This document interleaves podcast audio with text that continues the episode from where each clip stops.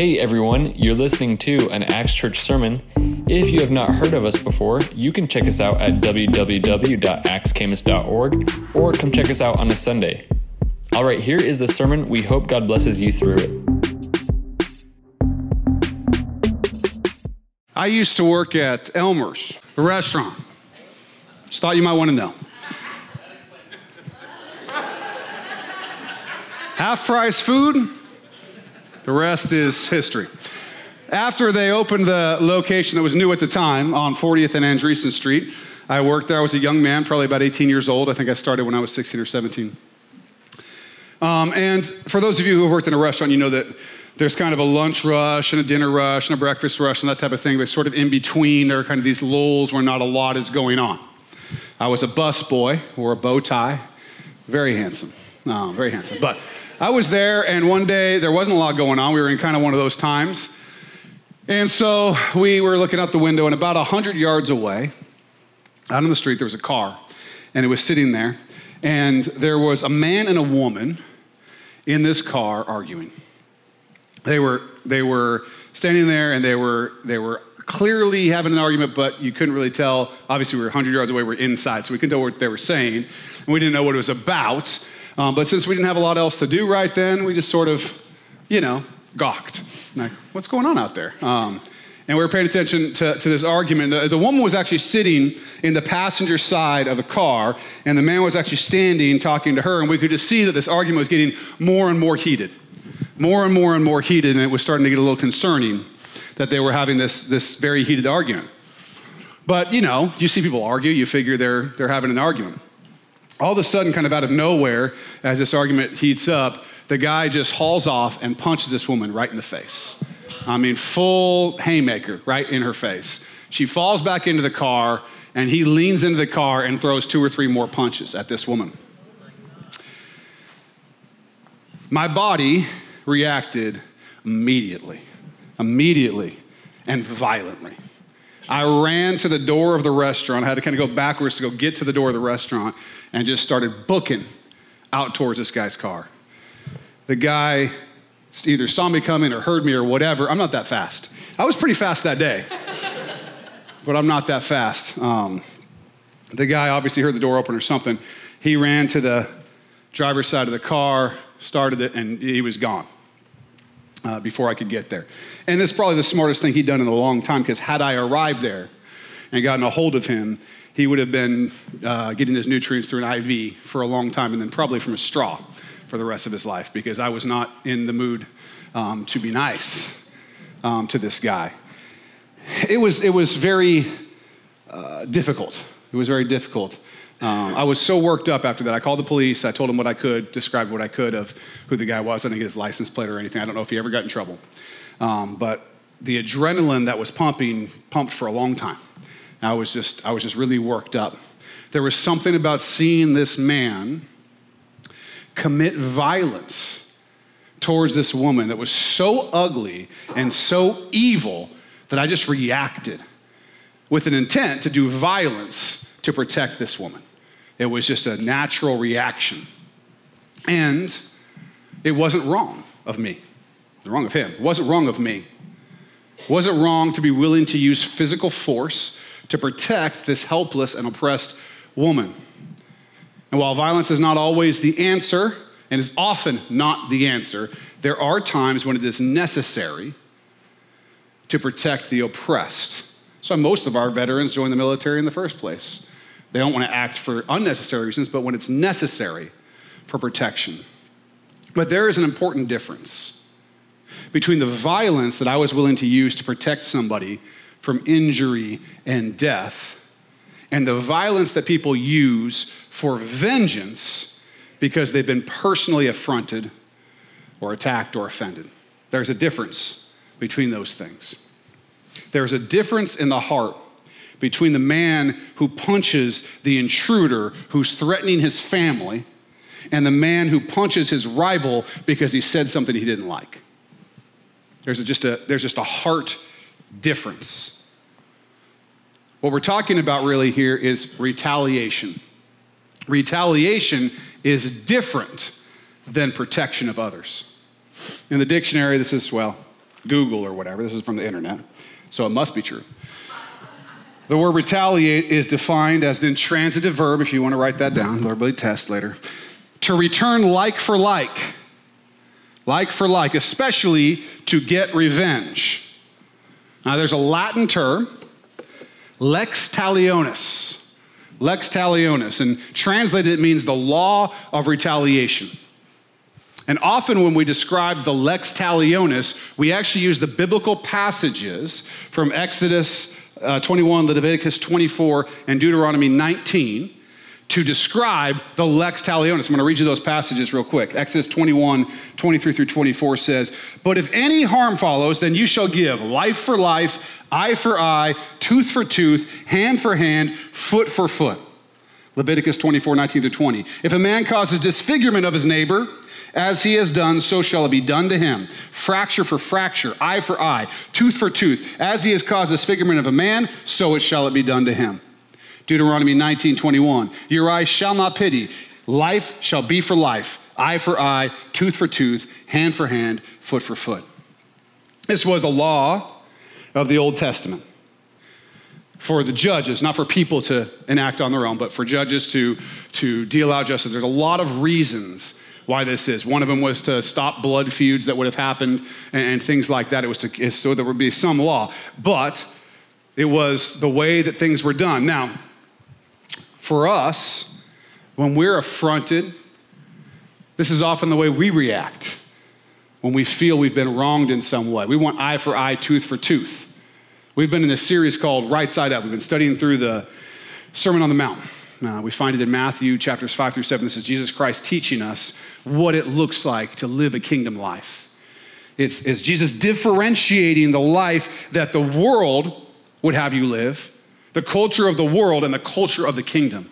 Showing us that the culture of the world is upside down while the culture of the kingdom is right side up. And that a kingdom person that a kingdom child, a child of God, is going to live life in a way that looks very different from someone who is not part of the kingdom. And so he's showing us how that works. So let's study the next scripture in this passage. This is, we're going to go, we're going to finish, uh, Lord willing, chapter 5 of Matthew today. We're going to start in verse 38. We're going to read through verse 48. So if you have your Bible, you can do that, or it'll be up on this humongous screen behind you. You have heard that it was said, an eye for an eye and a tooth for a tooth. But I tell you not to resist an evil person. But whoever slaps you on your right cheek, turn the other to him also. If anyone wants to sue you and take away your tunic, let him have your cloak also. And whoever compels you to go one mile, go with him too. Give to him who asks you, and from him who wants to borrow from you, do not turn away. You have heard that it was said, You shall love your neighbor and hate your enemy. But I say to you, love your enemies, bless those who curse you. Do good to those who hate you, and pray for those who spitefully use you and persecute you, that you may be sons of your Father in heaven. For he makes his sun rise on the evil and on the good, and sends rain on the just and on the unjust. For if you love those who love you, what reward do you have? Do not even the tax collectors do the same? And if you greet your brethren only, what do you do more than others? Do not even the tax collectors do the same or do so? Therefore, you shall be perfect, just as your Father in heaven is perfect. Easy stuff. Let's pray. Father, thank you for your word. This is a, this is a heavy one for us, Lord. Um, being perfect is, is not something that we normally think we can do, and we can't without you. But I pray that you would show us uh, through your Holy Spirit what you're saying to us here in the scripture today. In your name, amen.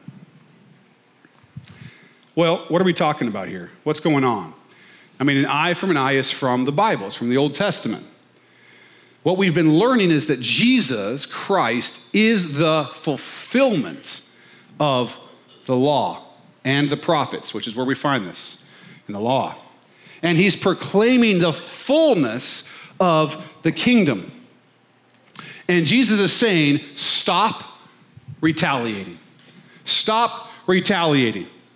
As we've been studying for weeks here, if you've been with us, and if not, you can catch it all online. Jesus is emphasizing that which is in our hearts. He's not looking as much to the actions. He's saying, What is in your heart? What's driving those actions? And so, as we read through this and we think about the scripture, we study it, we need to keep that understanding and that context in mind. Here's a question for you How many of you remember the color of a car that has cut you off? You remember, you can even remember the color. No one wants to raise their hand. I know you remember. I know you people. I've seen you on the road, okay? How many of you remember the color of the last car that let you into traffic? Yeah, we got one. We'll talk about lying next week. Um, all right. Fact is, we don't like getting cut off, right? Most of us. We don't like getting cut off. We don't like uh, it when somebody says something rude to us. We don't like it when somebody talks behind our back. We don't like those things. We tend to get pretty worked up, and in each of these cases, we get upset because someone has deprived us of what we see as our rights. It was my right to be in this spot in the lane. When you came in from your lane and cut me out, you took my place in line. That was my right. I was going to get there one millisecond earlier. Think about that next time you get mad. But anyway, it was my right to be treated with respect. I can't believe that person said that to me, or whatever, right? We have our rights. We have our rights. We want to retaliate when we feel that our rights have been violated. For most of us here in this room, most of the people that would be listening online, most of them probably live in the United States, are from the United States. And in the United States, I tell you what, we are all about our personal rights. We're all about it.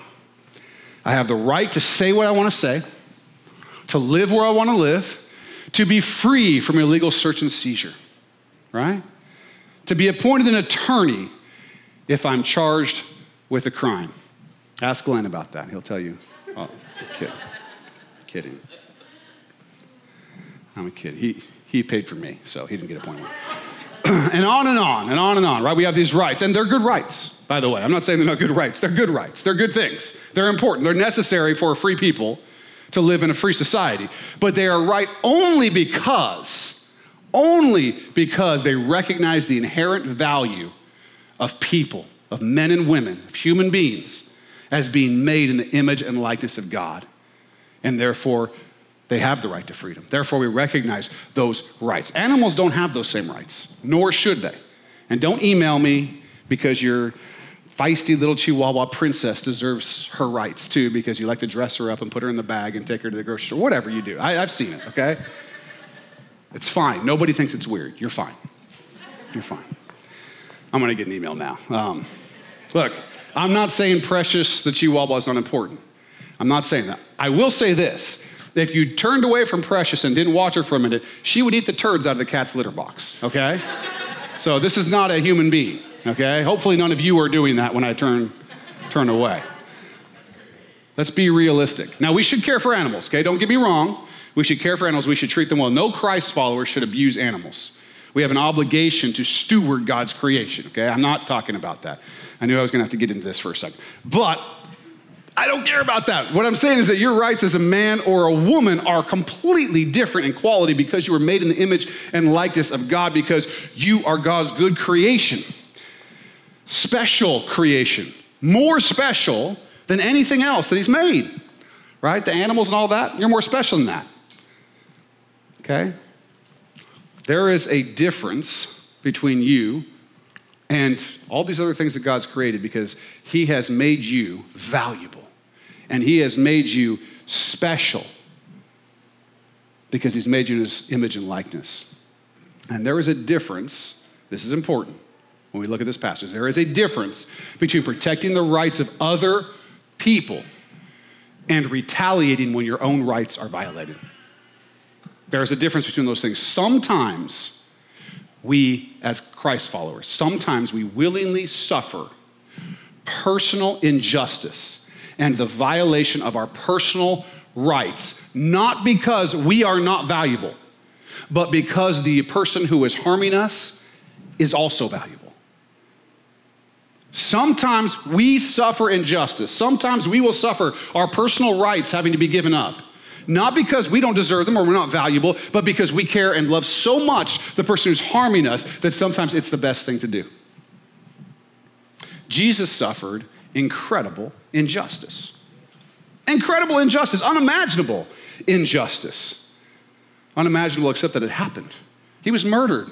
He was beaten. He was mocked. He was scorned. He had a crown of thorns pressed down into his perfectly innocent head. Perfectly innocent. He was forced to carry his own cross and then he was nailed to it. And this was done to him by the people that he created. He could have rolled back the heavens. He could have rolled back the heavens and executed justice on every one of those people, on every one of us. He could have destroyed the universe and everything in it in a moment, in the blink of an eye. And he would have been exercising his rights. He would have been exercising his rights. He would have been just. He would have been doing justice. That would be justice at every moment. Then, now, all the way back to the third chapter of Genesis where Adam and Eve decided to sin, decided to rebel against God. At every moment since then, it would have been justice, right, and his rights to wipe us all out. The scripture tells us all things truly. And the scripture speaks plainly that the wages of sin is death. That's the payment you get for sin. But Jesus did not do that. He did not exercise his rights. He gave up his personal rights, not just as a man, not just as a man who was being beaten and tortured and mocked and murdered and was innocent, but as God who created everything. He gave up his rights and he gave them up for you and for me. He gave them up for the people who were torturing him and beating him and mocking him and pressing a crown of thorns into his innocent head and murdering him. That's who he gave up his rights for. Romans 6:23 for the wages of sin is death, but the gift of God is eternal life in Christ Jesus our Lord. Listen, you have hope only because God loved you more than his own rights. You have hope only because God loved you more than his own rights. Romans 5, 5 through 11. Now, hope does not disappoint because the love of God has been poured out in our hearts by the Holy Spirit who was given to us. For when we were still without strength, in due time Christ died for the ungodly. Not for the godly, for the ungodly. For scarcely for a righteous man will one die. Yet perhaps for a good man, someone would even dare to die. But God demonstrates his own love toward us in that while we were still sinners, Christ died for us. Much more then, having now been justified by his blood, we shall be saved from wrath through him. For if we were enemies, for if when we were enemies, we were reconciled to God through his death, through the death of his son, much more having been reconciled, we shall be saved by his life.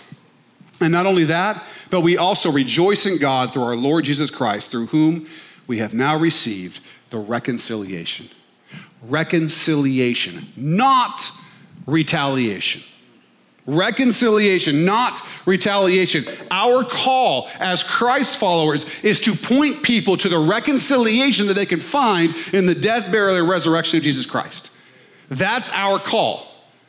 It is not a call to retaliate for every perceived right that we feel has been violated. That is not our call. I could go on. We go through, we could spend tons of time in historical context. What's he talking about slapped on the right cheek? What was going on at that time? What's he talking? What's a tunic? What's a cloak? I don't even know what that is, right? Uh, we could talk about that. We could talk about how Roman soldiers uh, could make anyone who they wanted to carry their stuff, their luggage, whatever, for a mile. And what, why is he talking about go a mile, go two? What is he talking about? We could talk about all that stuff, but that's actually not what's really important here. That's not the point. The point is that we are to be like Jesus Christ, our Redeemer, the reconciler of you and me to God. We are to be like the one who reconciled us to God, and he did not do so through retaliation. If Jesus had used retaliation, we would all be lost. We would all be lost. We have our hope in God because God gave up his rights because God gave up his rights and loved us more than his rights.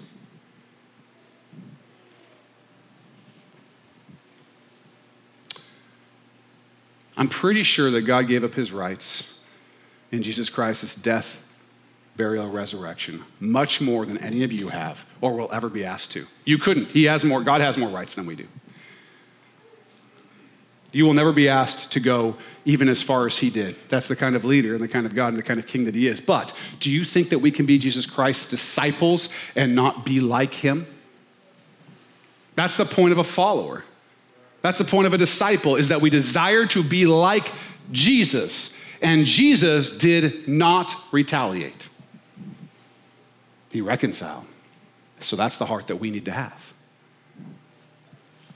We need to have a heart that loves other people who are made in the image and likeness of God so much that our heart is not to punch back first, but that the first thought of our heart is the same thought that Jesus Christ had when he prayed, Father, forgive them, for they do not know what they do.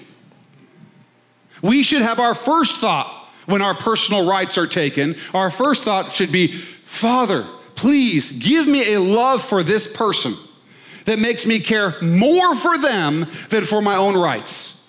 Give me a love that keeps no record of wrongs. Give me a love like yours, Jesus, for my neighbor. Now, I'm take a step back. Let me tell you what I'm not saying, just so we're really clear. I am not saying that you should allow yourself to be abused ever. That's not good for you or for an abuser. If you're being abused, get out of that situation. Come to your brothers and sisters in Christ. Come to me. Come to one of our deacons, one of our elders, one of our leaders for protection. Because that's what we do. We're a family, we're the body of Christ, we're his church. For protection, love, for prayer, that Jesus Christ might heal you. I'm not saying that you should allow yourself to be abused. That's not what Jesus is saying here. I'm not saying also that you should give everything that you have to everyone who asks you for something. That would conflict with some other very clear duties that you have in Scripture. For instance, you have an obligation to be wise with your money and your possessions. This is what 1 Timothy 5 8 says. If anyone does not take care of his own relatives, especially his immediate family, he has denied the faith and is worse than an unbeliever. Okay? I'm not telling you to enable abusers or oppressors. They, oppressors. They should be resisted. Absolutely. I'm not telling you that you should impoverish yourself and your family. But I will tell you this on the money side there's a difference between taking care of your family and being a good steward of your money and using wisdom and stewardship and so on. There's a difference between that and being a cheapskate and a miser. There's a difference between making sure that you're taking care of the needs of your family and those who you have been given uh, stewardship to take care of and ignoring the needs of your brothers and sisters in Christ and the needs of those in your neighborhood, in your city, in the world. So, how much should you give? Well, Scripture calls us to tithe, a tenth of all our increase to Him. That's the offering that we give here in worship service. That's what we do to God. And that's we give that to his body, to the church. We do it sometimes as an act of worship here in the service. Some of us do it online. Scripture actually isn't clear about the online part. Um, pretty, pretty sure it's okay. If you don't believe that Scripture teaches that, I would love to have that conversation with you, and you can you can fix my theology on that. Just make sure you don't have anything that's maybe a bias. You know, like maybe you want to keep your money. Anyway. Beyond that, beyond your tithes and, and offerings that you would give to the church and, and, to the body of Christ, how much should you give to your neighbors, to, your, to the world, to the town, to whatever, to the people who are in need? Well, um, first I would say ask God what He's calling you to do. For those of you with much, much is required, right? So ask God. Uh, but not unsurprisingly, I actually like what C.S. Lewis had to say on this subject. You may have heard of him. He says this I do not believe one can settle how much one how much we ought to give.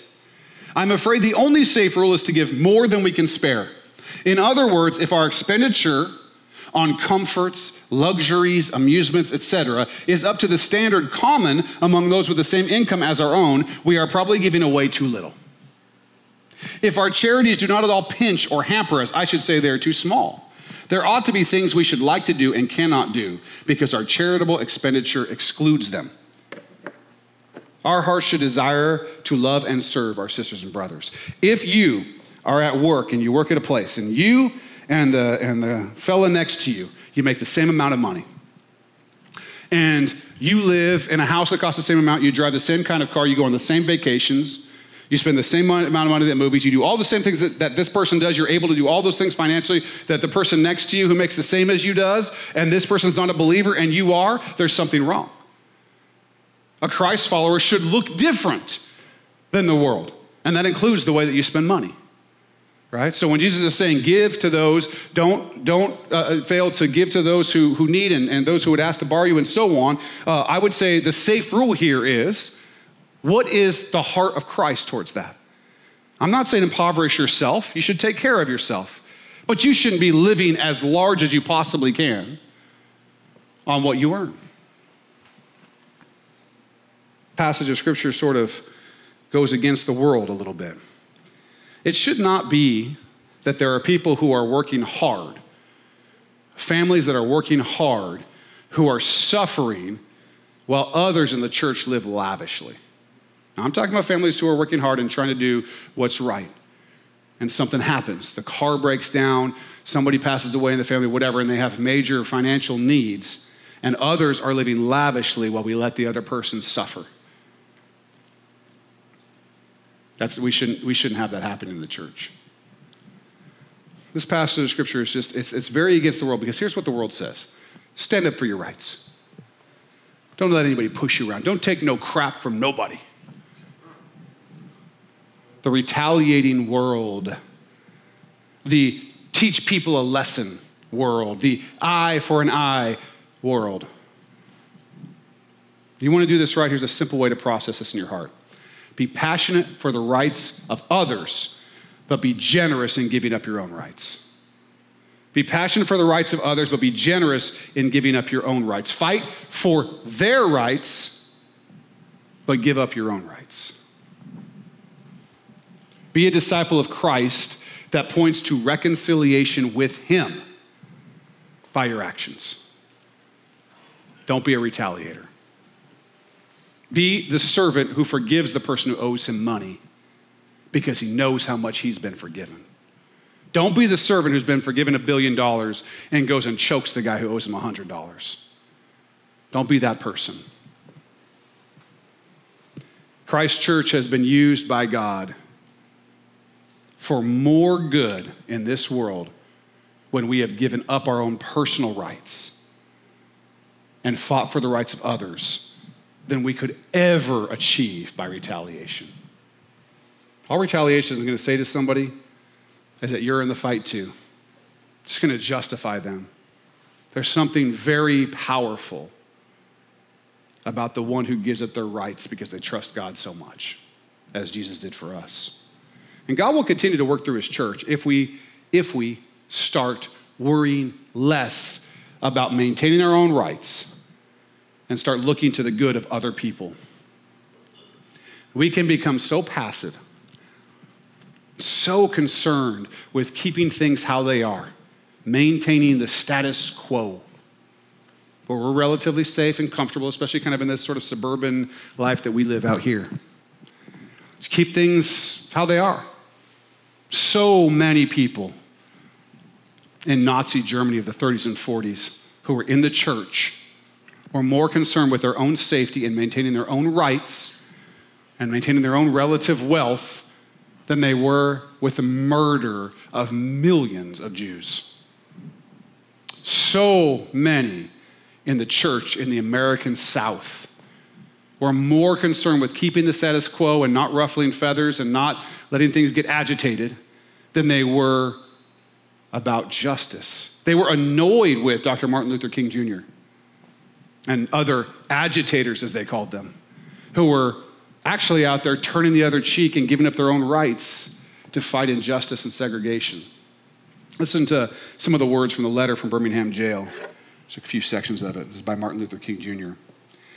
He was in jail um, for his civil rights uh, actions that he had taken, and, and some folks in the church, some pastors, had criticized him. And so he wrote this. One of the things he said was this There was a time when the church was very powerful. It was during that period that the early Christians rejoiced when they were deemed worthy to suffer for what they believed. In those days, the church was not merely a thermometer that recorded the ideas and principles of popular opinion, it was the thermostat that transformed the mores of society. Wherever the early Christians entered a town, the power structure got disturbed and immediately sought to convict them for being disturbers of the peace and outside agitators. But they went on with the conviction that they were a colony of heaven and had to obey God rather than man. They were small in number but big in commitment. They were too God intoxicated to be astronomically intimidated. They brought an end to such ancient evils as infanticide. Not such an ancient evil, is it? And gladiatorial contest. Things are different now. The contemporary church is so often a weak, ineffectual voice with an uncertain sound. It is so often the arch supporter of the status quo. Far from being disturbed by the presence of the church, the power structure of the average community is consoled by the church's often vocal sanction of things as they are but the judgment of God is upon the church as never before. If the church of today does not recapture the sacrificial spirit of the early church, it will lose its authentic ring, forfeit the loyalty of millions, and be dismissed as an irrelevant social club with no meaning for the 20th century. I meet young people every day whose disappointment with the church has risen to outright disgust. And he wasn't wrong. That is what's happened. Go talk to some young people today. I hope the church as a whole will meet the challenge of this decisive hour. But even if the church does not come to the aid of justice, I have no despair about the future. He goes on later to say, You warmly commend the Birmingham police force for keeping order and preventing violence. I don't believe you would have so warmly commended the police force if you had seen its angry, violent dogs literally biting six unarmed, nonviolent Negroes. I do not, I do not, I don't believe you would so quickly commend the policemen if you would observe their ugly and inhuman treatment of Negroes here in the city jail.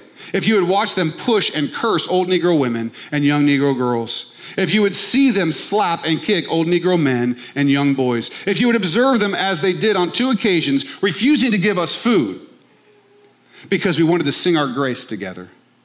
I wish you had commended the Negro demonstrators of Birmingham for their sublime courage, their willingness to suffer, and their amazing discipline in the midst of the most inhuman provocation. One day the South will recognize its real heroes. They will be the James Merediths, courageously and with a majestic sense of purpose, facing jeering and hostile mobs and the agonizing loneliness that characterizes the life of the pioneer. They will be old, oppressed, battered Negro women, symbolized in a 72 year old woman of Montgomery, Alabama, who rose up with a sense of dignity and with her people decided not to ride the segregated buses and responded to one who inquired about her tiredness with ungrammatical profundity My feet is tired, but my soul is rested. They will be young high school and college students young ministers of the gospel and a host of their elders courageously and nonviolently sitting in at lunch counters and willingly going to jail for conscience' sake. One day the South will know that when these disinherited children of God sat down at lunch counters, they were in reality standing up for the best and the most sacred values in our Judeo Christian heritage. The people of the civil rights movement were strong defenders of justice for the oppressed, but they weren't retaliators. They were willing to give up their own personal rights to fight for others. The people of the early church were strong defenders of justice and righteousness, but they were not retaliators. They were willing to be oppressed, murdered, sawed in two, torn to shreds in the arena by lions and wild animals, lit as torches on fire on the road to Nero's parties. They were willing to go into towns ravaged by plagues to care for the sick. And not just the Christ followers who were sick, but the idol worshippers who were sick too, risking their own health and often dying to do it. They cared for the babies that were thrown out on the trash heaps, which was a normal part of Roman life. They went to prison. You guys ever heard of Caligula and Nero? those were the folks that were the power structure at the time of the early church. That was the government, Caligula. Okay? And we don't hear one word from anyone in the New Testament that says, fight for your own personal rights. Is that us? Are we like the early church? Are we like those who were in the abolitionist movement? The movement for women's rights and the right to vote, the movement for uh, to end segregation. Are we like that? Are we willing to be bitten by dogs, beaten by police, jailed, and hated for the rights of other people? Are we willing to give up our rights for theirs? Are we willing to risk discomfort for others?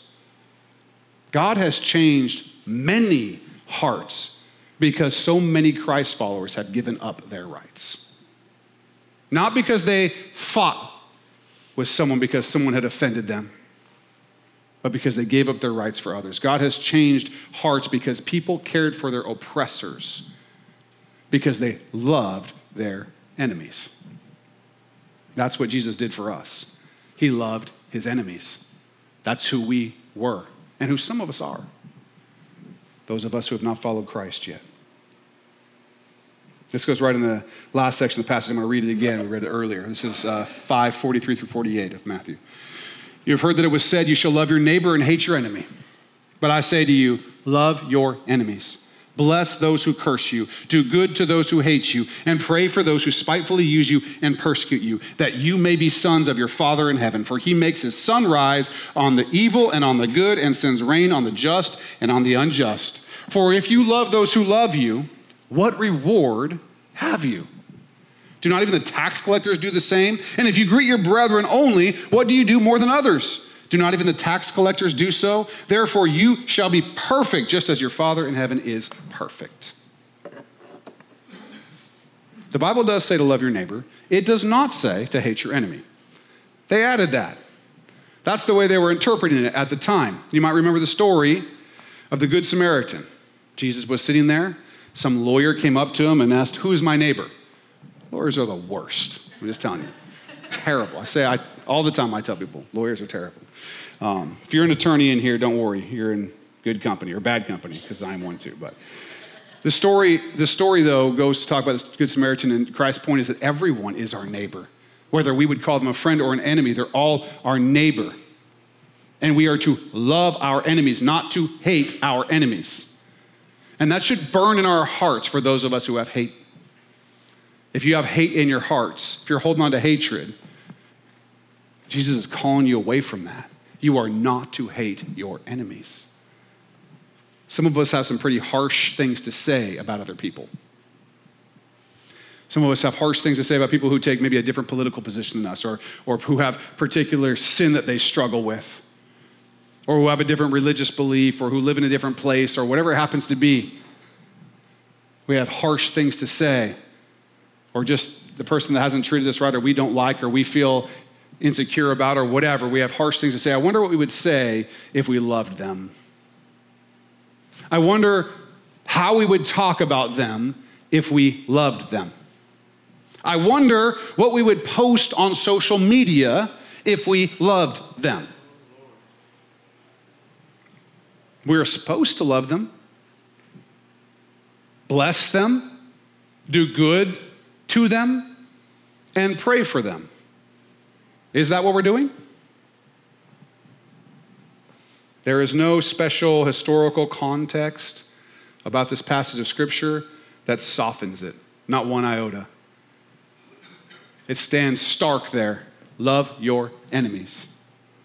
If anything, it's much worse for us because the people that Jesus was preaching to at the time that were sitting there were actually being physically oppressed. They were under an occupation by a foreign power. I don't know if you know much about Romans, but they weren't the nicest folks around. That's what they were dealing with every single day. Jesus was telling them to love the people who were literally physically oppressing them every day of their lives right then. We can hardly keep ourselves from writing this scathing Yelp review if the barista at Starbucks looks at us funny right? I can't even believe one star. These people have Roman soldiers like up in their business, just oppressing them and they're supposed to love them. We can't even, we have a hard time loving our buddies, our families. We've got a long way to go, I think. We are to love our enemies. And Jesus tells us why. Why? That you may be sons of your Father in heaven, that you may be children of your Father in heaven. We are to be like God. We are to be like Jesus. God loves us, and He loved us when we were His enemies. And if He didn't love us when we were His enemies, Jesus never would have died for us. He never would have died for you. He never would have died for me. He never would have reconciled us to God and risen again. Jesus has been good to you your whole life, or you would have been utterly destroyed the first time you yanked on your little sister's hair just to watch her scream. I know you wicked little kids. I know how you were. I had children too, and I was one. I know your heart because it's like mine. We were his enemies. Some of you still are. You haven't chosen to follow Christ yet. And yet you have been shown incredible grace already and patience. When Jesus says, For he makes his sun rise on the evil and on the good, and sends rain on the just and on the unjust, he's talking about something many people call common grace. Common grace. Here's the thing you were made in the image and likeness of God, and God loves those who He created in His image and likeness. Everyone, every one of you, every person, every person that you think is your friend, every person that you think is your enemy, He loves all of them. All of them. When you were His enemy, when you hated Him, when people hate Him, whatever, He loves all of them, even though they may still be His enemies. And He's been good to all of them. He's made His sun rise on the evil and the good and sent rain on the just and the unjust. Psalm 145, 8 through 9 says, The Lord is gracious and full of compassion, slow to anger, and great in mercy. The Lord is good to all, and his tender mercies are over all his works. Luke 6, 35 to 36. But love your enemies, do good and lend, hoping for nothing in return, and your reward will be great, and you will be sons of the Most High. For he is kind to the unthankful and evil. Therefore, be merciful, just as your Father also is merciful. Acts 14, 17. Nevertheless, he did not leave himself without a witness, in that he did good gave us rain from heaven and fruitful seasons, filling our hearts with food and gladness. Have you ever had a good time? Ever? Because if you've ever had a good time, it is an absolute grace because you didn't deserve it. It was a good gift from God. It's unmerited favor, grace, common grace. Every breath that you take is grace. Grace, a gift from a God who you have made your enemy, and for the Christ follower who he reconciled. That's his heart. He loves you. He loves you. And that's got to be the heart of his children, us. If we're going to be good children of our good, good Father, we got to be like him. He gives us grace. Even when we were his enemies, even when we were sinners, did you know that he was still giving you common grace and keeping you from doing as much sin as you might have done?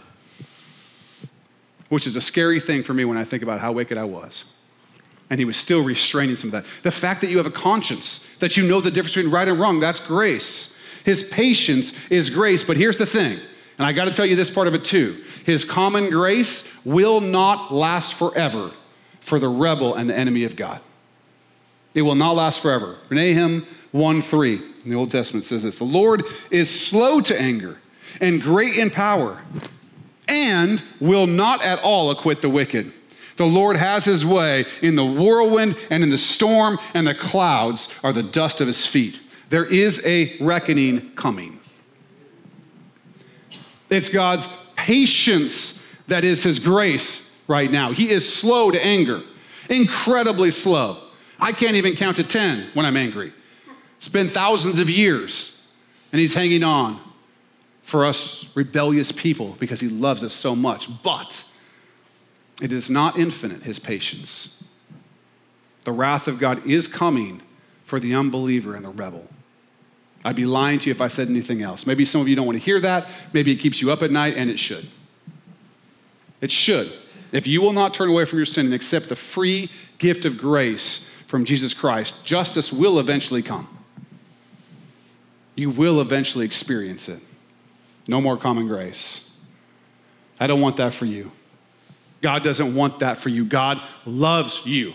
He does not want it for you so much that He sent His only begotten Son to die for you and for me. And He raised Him from the dead, defeating hell and sin and death, and He made mercy triumph over judgment. And that's all yours if you'll follow Him. That's why the Christ follower has what some people call special grace. Special grace. This is a grace of salvation. It's beyond common grace, it's special grace. It's undeserved, even more undeserved. And it's for the believer.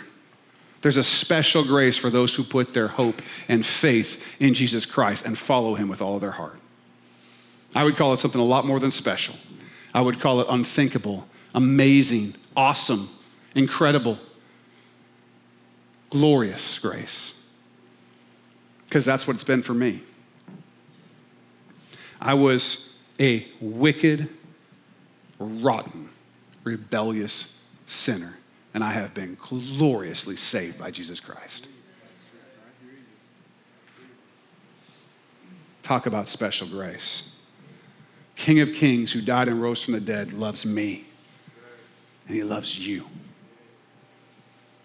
Jesus Christ gave up his rights for me. Who am I to exercise all of mine against you? If I want to be his disciple. Look, it's easy to love those who love you. So why we don't have to put in the Bible, love people who are nice to you. Like, make sure you enjoy cake and ice cream. Yeah, I know. I'm going to enjoy cake and ice cream. You have to write it down. I've, I've lived that theology, okay? Got the proof. You show me your faith without works. No, that's a different. My works are eating the cake and ice cream. Don't worry about it. I'll watch the video later. You'll get it the second time around. Listen, it's easy to love those who love us, although we don't always do that. But if we're to be children of God, if we're going to be like God, our good Father, our Father in heaven, we will love everyone. We will not hate, we will love everyone. John 13, 34. A new commandment I give to you, that you love one another as I have loved you, that you also love one another. How did he love us? He gave up his rights for us. He was willing to die for us. You want an example of what it looks what it looks like to love like Jesus loved? Look at the cross. And ask yourself, am I loving like that? Because that's how he's called us and commanded us to love. Not just our friends, not just our family, not just the people who it's easy. Not just the people who are just like us, not the people who just act just like us, not the same kind of culture as us and whatever, but everyone all over the world. That's the call that you have to love as Jesus loves. And boy, does he love you. He would go to the ends of the universe for you, and he did. And we will be perfect. Not because we can be perfect in our own power, but because the Holy Spirit of God will empower us to live in the power of His Spirit. Don't tell me it's too hard. I know it is. I've seen your lives and mine. I know it's too hard to be perfect. That's what His awesome grace is all about. You need to know who you are, Christian. Know who you are. You are a child of the King. You are a child of God. You are part of the body of Christ. You have His Holy Spirit. Live like it. Live like it. Don't live in your own strength, live in the power of His strength. That's the amazing life He has for you. Listen, I've got kids, and I don't think I've ever told them to do something that I didn't know they could do, and that I wouldn't have helped them do if they couldn't do it on their own how much more so would our God never tell us to do something that He didn't know that we could do? because he does not suggest, but he commands us. Therefore, you shall be perfect, just as your Father in heaven is perfect. It's a command. He's not going to give you the command if you can't do it. And you can't do it except through him. But you can be perfect. Don't live in this defeatist attitude that you hear people say. Hey, we're all, nobody's perfect. We're all sinners, so it's okay that I do this, that, or the other thing. It's not okay. It's not okay. The Holy Spirit will empower you to live in His power. He would not tell us to be perfect unless He was going to give us the means to do so. And that means it's His Holy Spirit. So let's live in victory, not in defeat. And let's move, forget what is behind, and move forward to the heavenly call of perfection. He can do it. He is doing it in you now. He's making something new in you. So confess your sins and repent and move forward in His power. Love your enemies. Don't retaliate. And show the world what it looks like to live right side up, that they might be drawn to the one who has reconciled us to God, Jesus Christ, our Redeemer. Thanks for listening to that Acts Church sermon. We hope you got a lot out of it. If you did, we'd love it if you would comment or uh, give us a review or give the track a like. Uh, it really means a lot to us to hear back from people who have um, heard these sermons and have been impacted by it. So share your story with us, share what is happening in your life um, that this is speaking into. And remember, you can subscribe to our iTunes podcast so that you can get all of our releases as soon as they come out. Thanks again for listening, and we'll be back with more next week.